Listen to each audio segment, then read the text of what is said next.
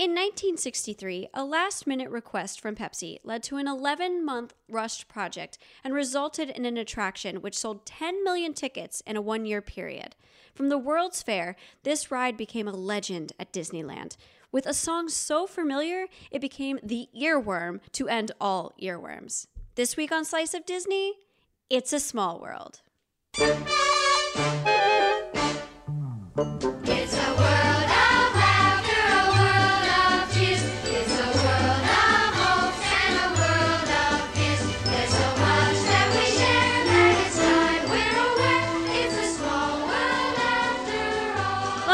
Slice of Disney, an awesome Disney theme park podcast. I'm Kelly Washington, Disney obsessed enthusiast and real life Tinkerbell. And I'm Will Lentz, uh, your co host and animatronic that's singing a repetitive song. Are you in the Matrix? Uh, I don't think animatronics are in the Matrix.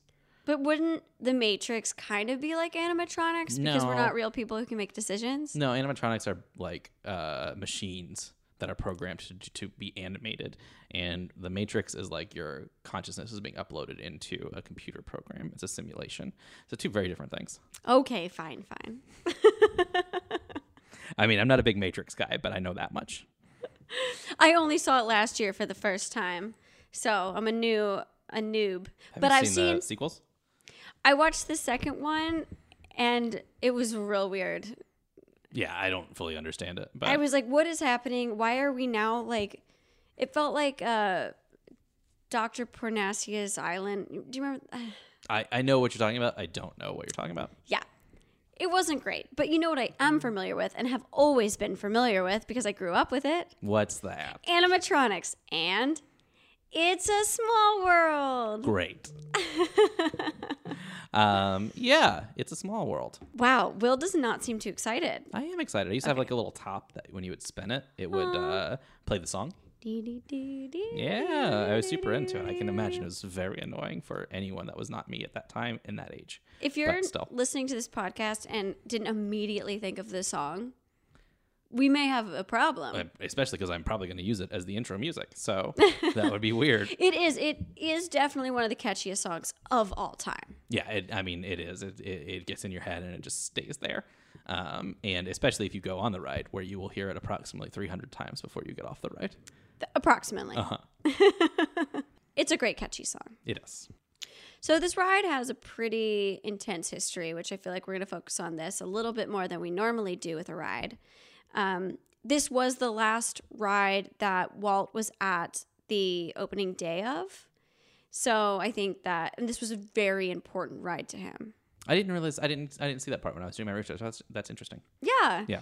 Uh, I think this, he also, it, very similar to how they did with other rides like Pirates of the Caribbean, which we've talked about. They even made sure that before they put the ride actually at the World's Fair, because they put it there first, you know, he got to do the whole wheelchair through at the yeah, same speed in a 100%, boat. 100%. Um, but he said, Here we enter the children's world of imagination, fun, and laughter. During our voyage, we'll visit more than a hundred lands. And I feel like that's a great intro into It's a Small World. Yeah, I mean that was definitely the intent behind it, and I think for me the most interesting part about this ride is the development of it.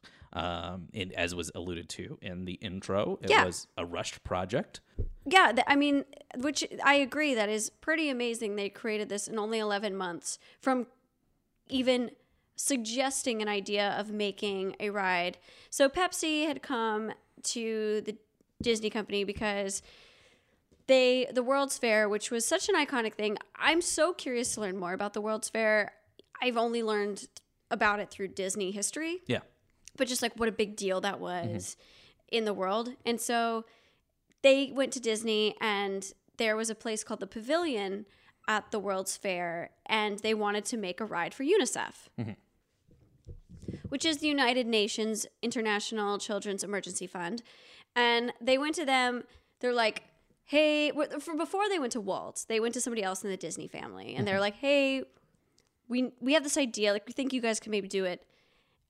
And whoever answered this said, No way. That's not enough time. Walt got ear of this and said, I'm sorry, are you kidding me? Do you know how quickly I put Disneyland together? I think I got this. It is important to know that Disney was already developing for other attractions uh, for the World's Fair, um, and so like beyond just needing to add a project uh, with 11 months months to go, they already had all these other things that they were trying to get done too. yeah. So like the fact that they were able to get it all the way there from start to finish uh, was pretty impressive. But that's what Disney did best. They do work on a million things at once. Yeah, eh, but I think one of the interesting things about this too was like not only did they say like okay last minute we're going to get this done, they put a lot of their best resources on it. Oh, yeah. Yeah, like the the development of this, I think, is one of the most interesting parts because of all of the like big names that uh, you have heard throughout this podcast.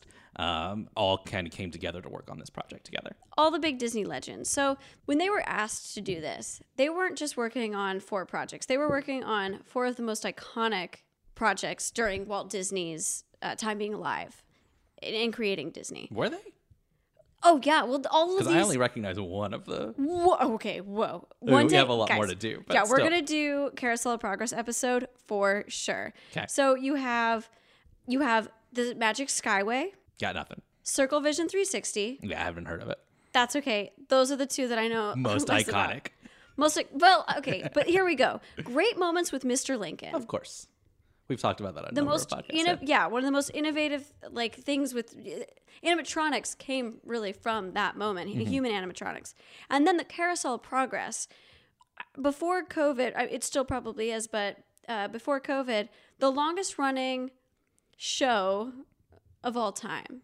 Yes, they're animatronics, but it's still considered that on paper.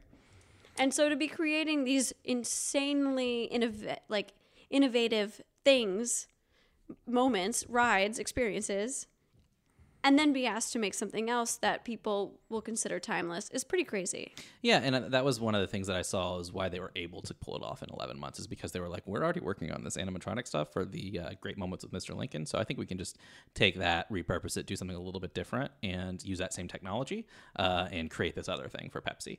It also resulted in something that's like been around since then. So Forever. yeah, And it is interesting to me that Mr. Lincoln came first because when you look at them, It's a Small World is so childish. Mm-hmm. And I know that was their goal with it was to look like the ride was supposed to look like kids put it together in a yes, way. it was. I saw that. Yeah. yeah, which is really cool. But you do think, you know, making this human robot, and then now these look like little characters. It looked like they're made out of like paper mache and stuff like that. Yeah. Yeah.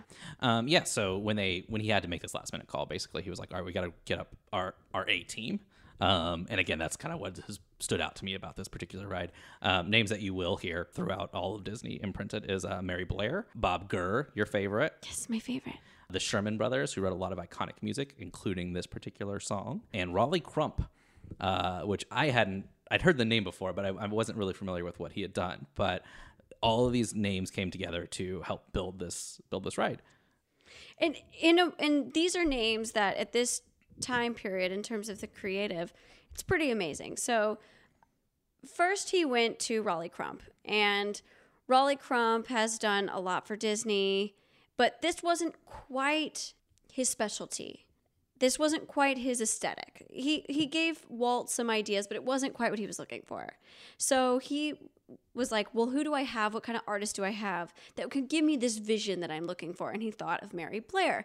Mary Blair was not an Imagineer, but she had worked with Disney on things like Alice in Wonderland, Peter Pan, Cinderella, as uh, working as an art director on those films. So when he came to her, and a lot of the iconic art that she has done for Disney incorporates children.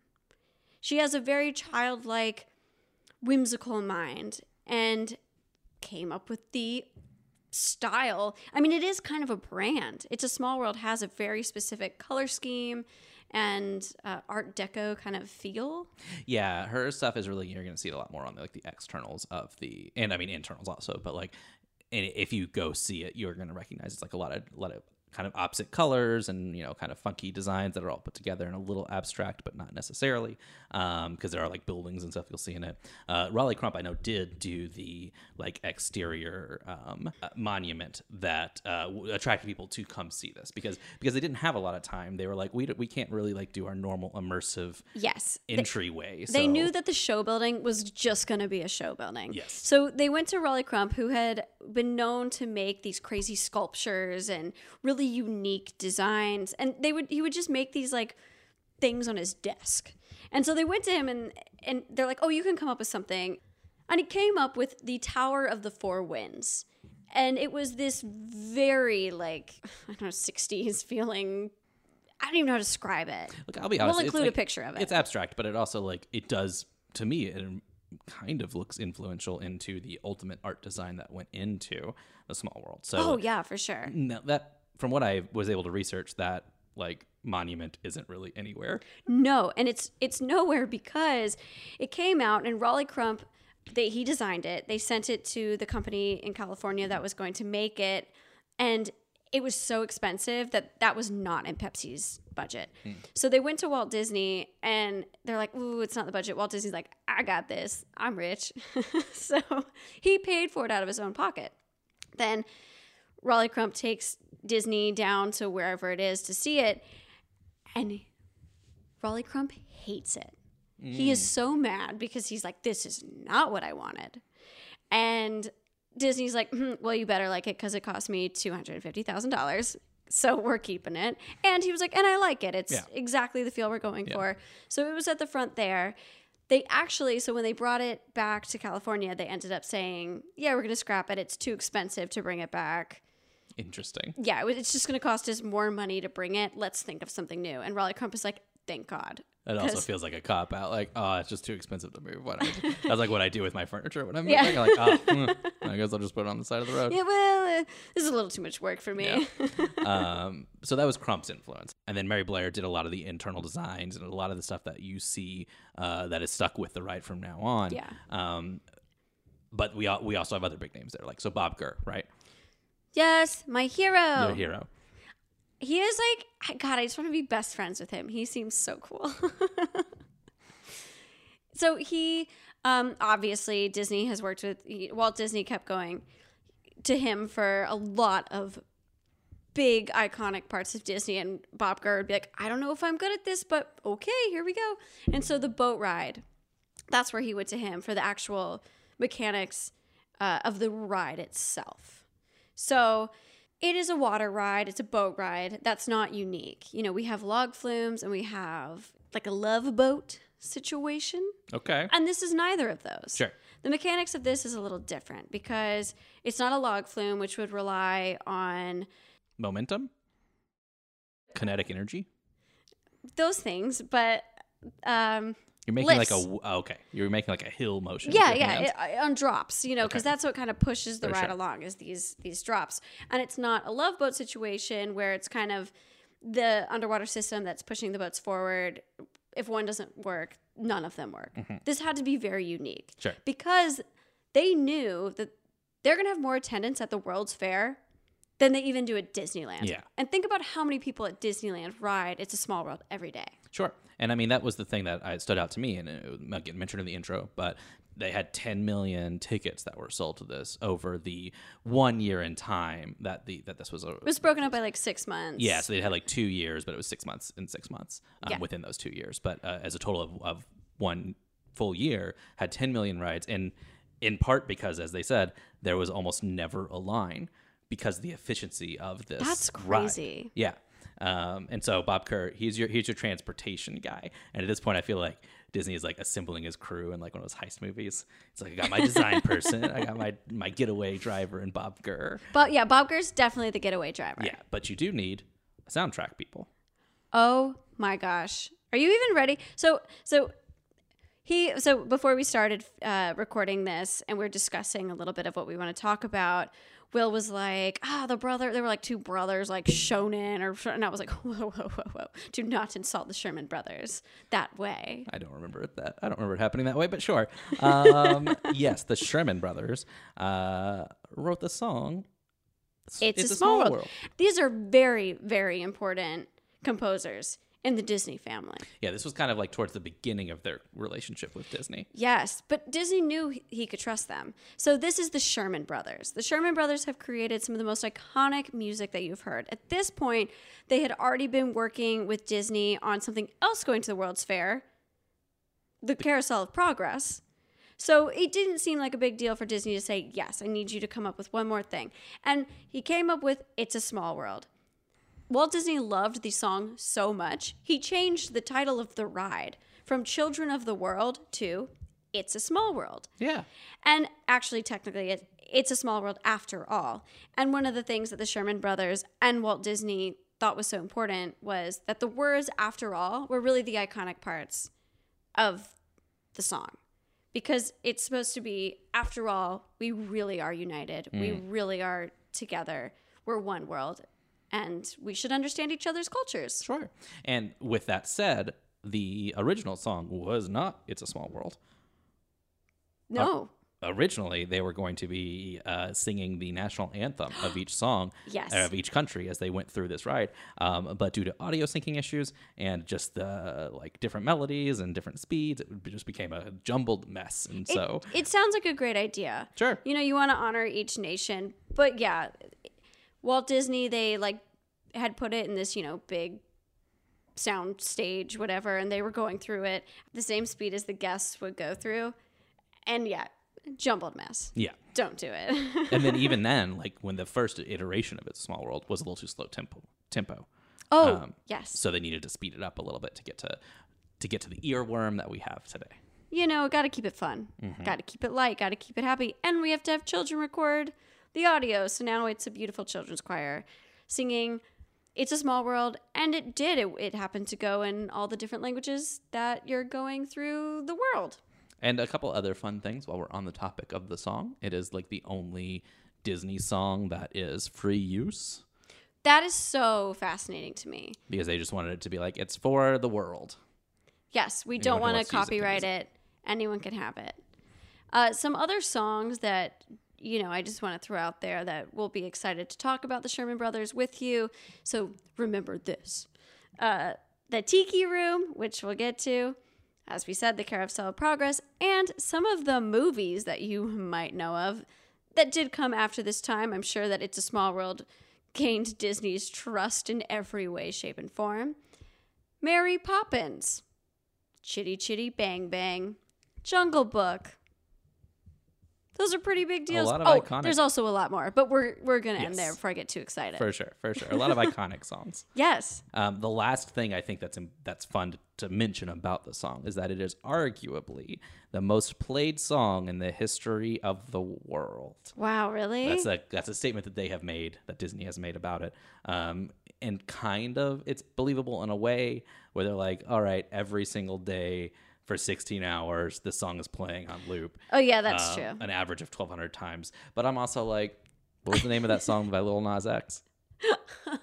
I'm gonna take my horse to the old town Old road. Town Road. I'm feel like Old Town Road streamed a lot from a lot of different devices. So like, I'm just there's an argument to be made, but I this don't. is true. I don't think it's necessarily true.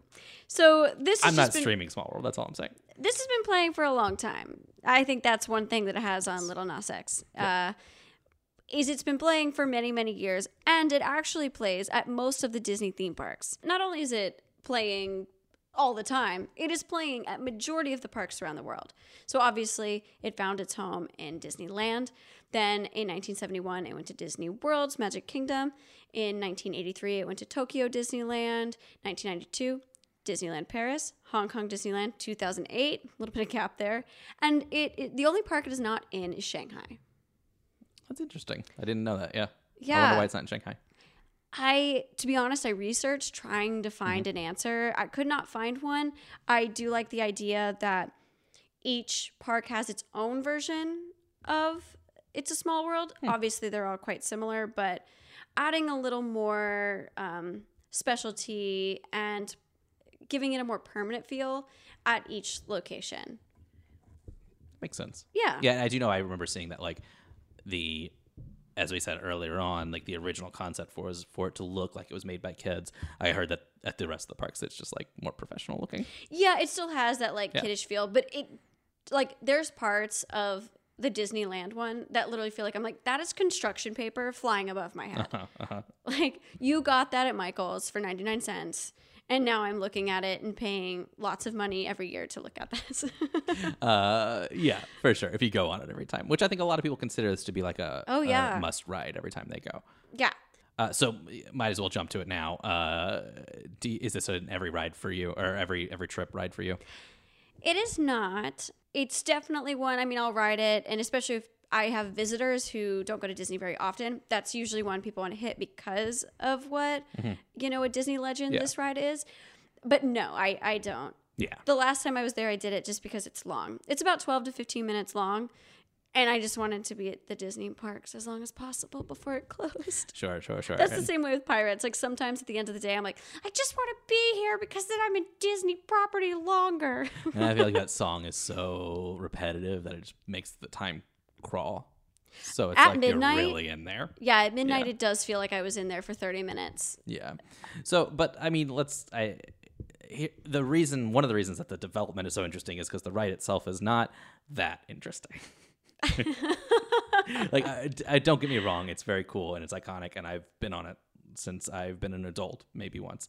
But uh, but it is like you're you're in a boat and you're writing for 12 to 15 minutes and you're going through these different regions of the world and uh, you're going from Europe and you're seeing a bunch of different countries and the Middle East, Asia to the jungles um, to South America, et cetera, et cetera. And in each stop, you're seeing like pieces of the culture and you're seeing kids that are the animatronics and there are different things to look at. There's over 240 animatronics. Yeah, there's a lot of Um, yeah, of kids and toys and animals that are in it. Yeah, and you're hearing the same 16 measures of song over and over and over. An iconic song. You have a good point there. You have a good point. I think it's definitely there's a big nostalgic factor to it. And you know, I do think there's some controversy around it being obviously like politically correct or what have you as um, as we grow together as a worldly community. But I do know that Disney's intent was a good one. It was about unity and it was about us seeing other cultures and all learning from each other. Because again, I, I really do believe Disney meant well by, I, I think Disney meant well by their goals here. And something that I've been told, I'll be honest, I haven't seen this anywhere but what I was told. Um, when I was younger, I did something called People to People. And you, it's an ambassador program where you go to other countries and you go live there for a month or so or a couple months. And you get to go to school with people and do some immersive experiences That sounds really cool. it was awesome and i loved getting to do it i did it a couple times growing up but we were told that part of the reason for this was because dwight d eisenhower and walt disney were like let's make the world a better place and learn about other cultures and become one but i haven't read anywhere that people to people was mentioned i, I feel like people to people lied to me I mean, it certainly could. i feel like they were like that girl likes disney we know it maybe this we'll- is how we'll get her. yeah we got her Yeah. um, that's funny. Yeah. I do think that nowadays, um, as we grow, it, there's some problematic issues with it. Uh, just the lack of actual culture. Yeah, I mean, like, let's call it spade a spade. This was created in the 1960s, and the intent behind it was very unifying. At the same time, a lot of the ways that they portrayed that was a lot of like very whitewashed cultures. Um, and as I think a f- I think a friend of ours has said, like, you get to the finale of it, and every single culture in there is represented, all wearing white, and it's just very like they all have the same face. And and one of the reasons behind that was like Walt was like, I do want it to be like we're all the same, um, but it still is a very centric on our culture point of view. And again, 1960s, I think that was the intent behind it was a good one. Yes. But we've definitely evolved our thinking since then, and I think that that when we get to the changes in this ride, uh, I think that's the big circle behind it. but th- that's certainly possible that Disney will make those changes because they have updated this ride a number of different ways, and they've kind of peeled back some of the more problematic areas and and and made some other changes that have been a little more controversial. Uh, Yes. And we can kind of talk through some of those uh, now before we get to the to that part or what we would change. In 2008, which this seems like it took them a long time to do it, but they even changed like the boarding to accommodate wheelchair access. Yeah, Feels like they probably should have done that beforehand. probably, but, I mean they did it, so They did I think it. that's important. and then in 2018, wow, I can't believe it was that recent. Yeah. So they made a lot of uh controvert the controversial update. Okay, it wasn't that controversial. In 2018, they added 37 Disney characters. So yeah, you're you're starting to see all these different Disney characters that got added, um, and they Yay! and they put them all in their like kind of respective regions. So like Mulan's in China, when you're seeing Cinderella over in like the European area, um, and this is controversial for people because it was like, all right. In fact, one of the things is they like removed uh, the New Guinea area and added Wait, like- really? Yeah, and added Woody and Jesse. Oh, So like that that was a little like, all right, come on, Disney. Okay, I didn't here? know that. Yeah, yeah. But I do like having the Disney characters. People are like, no, it's not supposed to be about Disney. And I'm like, no, give me all the IP. I mean, it's kind of fun. I get it. Like, it's kind of cool to see them in there. It gives you something to focus on as you're moving through each ride and not seeing the same repetitive thing every time. and I think it's fun to see like like Lilo and Stitch in this like Hawaiian. You're like, oh, that's so cool that I don't know, they mix in well with these, in my opinion, old animatronics, and Yeah. it's part of it. And it is it's cartoony in a way. Um, yeah, I, it, it makes me happy to see the IP in there. I understand that that's controversial. I also usually I'm the kind of person who's like. No change. And I'm like, yeah, change. This is a good one to change. I definitely think this is a ride that deserves updating Yeah. not necessarily in the way that you might think. Um, I like the corny aspect of it looking like it's made by children. Totally down with that. I, I just think it would be. I, I think culturally, we- you know, I'd like to see some. I mean, again, you can't add more ride. See more. Yeah. Well, I mean, I think there's a difference between like seeing the different culture through the white lens and seeing the different cultures as they are presented uh, from those different areas, right? Yeah. So like, I don't really know. I'm, I don't have the answer on how to how to portray that, but I do think that there's an answer out there, and I think if you're going to go in with this idea of unity and, and that we are all one world, then I think you really gotta engage with those different regions and let them kind of contribute their own stories that way. And that's what I would change. But That'd be cool. Yeah. I, in the beginning, on opening day, Disney had from the seven lands, as he put it, like the seven different bodies of water, and they all put them together. into the Yeah. stream. Yeah, I thought that was really cool too. there's cool there's definitely cool aspects to this where i think the intent was right but yeah we hey as we grow let's grow Yeah. it's just, the song will not change this will still get stuck in your head unless sometimes all of a sudden baby shark comes on and you have to ride I'm cutting this. oh man I'm just kidding. but maybe. you have to ride it's a small world with a baby shark playing would How quit, I would, would you do it? podcast. would you go on that No. what why I don't want to hear Baby Shark for 15 minutes. oh man It's fun, don't get me wrong, but come on. i'd be so down I'm sure you would. So this ride has a lot of things to look at, including a number of hidden Mickeys. Uh, we're not going to go through all of them because there's quite a lot. And that's including all of the Disney characters that have been added to the ride. So we're going to let you find some of these on your own. But some of the ones that I will mention is there is three circular control towers. Okay? Topped with umbrellas overlooking the entrance to the queue. So this is on the outside of the ride. Um, the center tower is larger than the other two. So together they form a classic hidden Mickey. There you go. In the early part of your boat ride, look above for a boy standing in a hot air balloon. He's going to be holding a bear, and that bear's head and ears cast a classic hidden Mickey in the shadows on the balloon. This is what I have seen, and it's cool. Uh, to me, sounds like the shape of a bear's head with ears. Well, it's a hidden Mickey, okay? No, just it does. It does cast one. It's, Yeah, I, it's I believe cute. it. I believe it. uh, in the last room of the ride because they are they're like showrooms Mm-hmm. it's very that's this is another one where i look at the, the ceiling tiles and i'm like wow this reminds me of school I don't blame you on this one. um, there's a group of small balloons that when you move when they move up and down they form a classic hidden mickey as well Um, a couple other cool things that are in there that are not, I mean, that might be considered hidden Mickeys, but um, are not actual Mickeys, um, is the Mary Blair. Yeah, Mary Blair.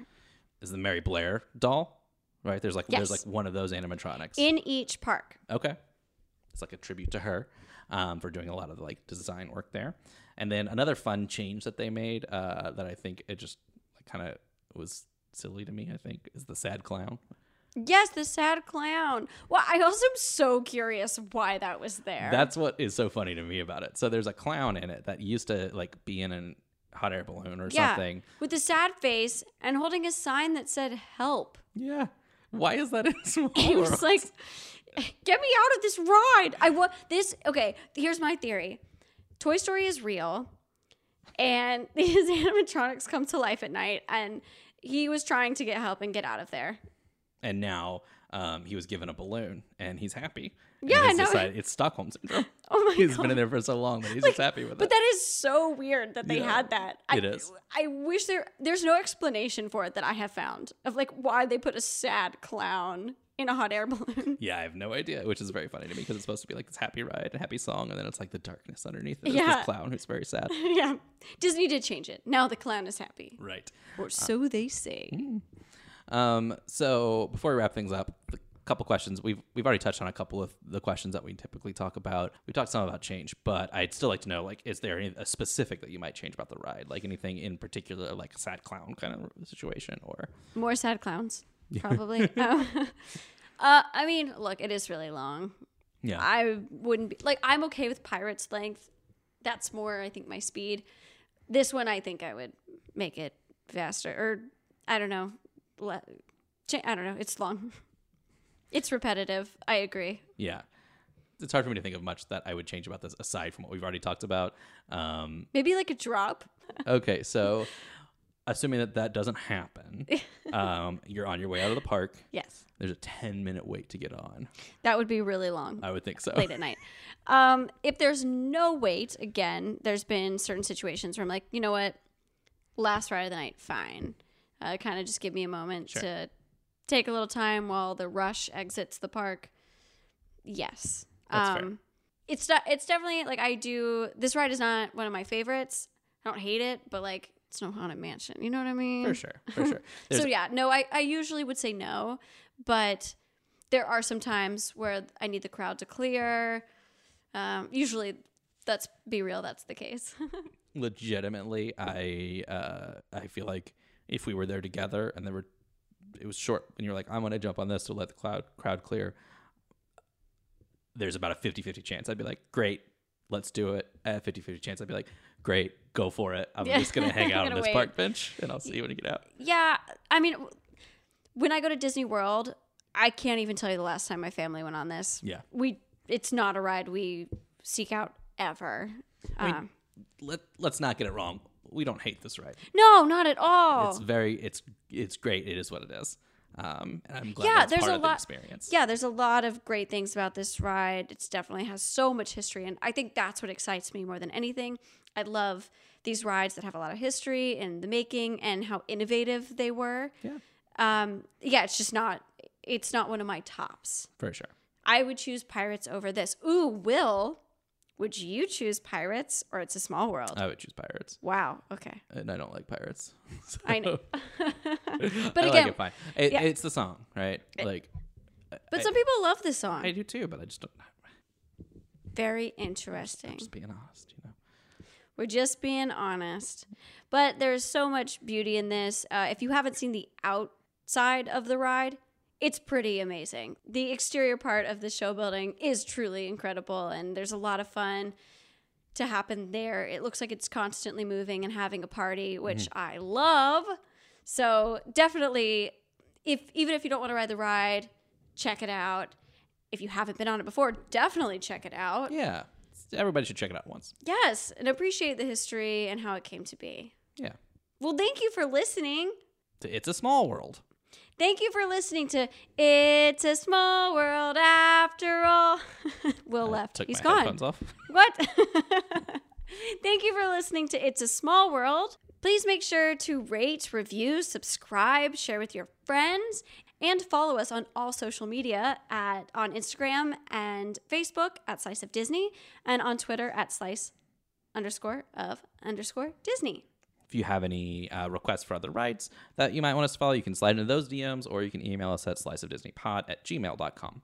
If you have any facts that we might have missed or anything that we might have gotten wrong, any opinions, I'd love to hear them. I'd love to hear your opinion on this ride. I do feel like it is pretty polarizing.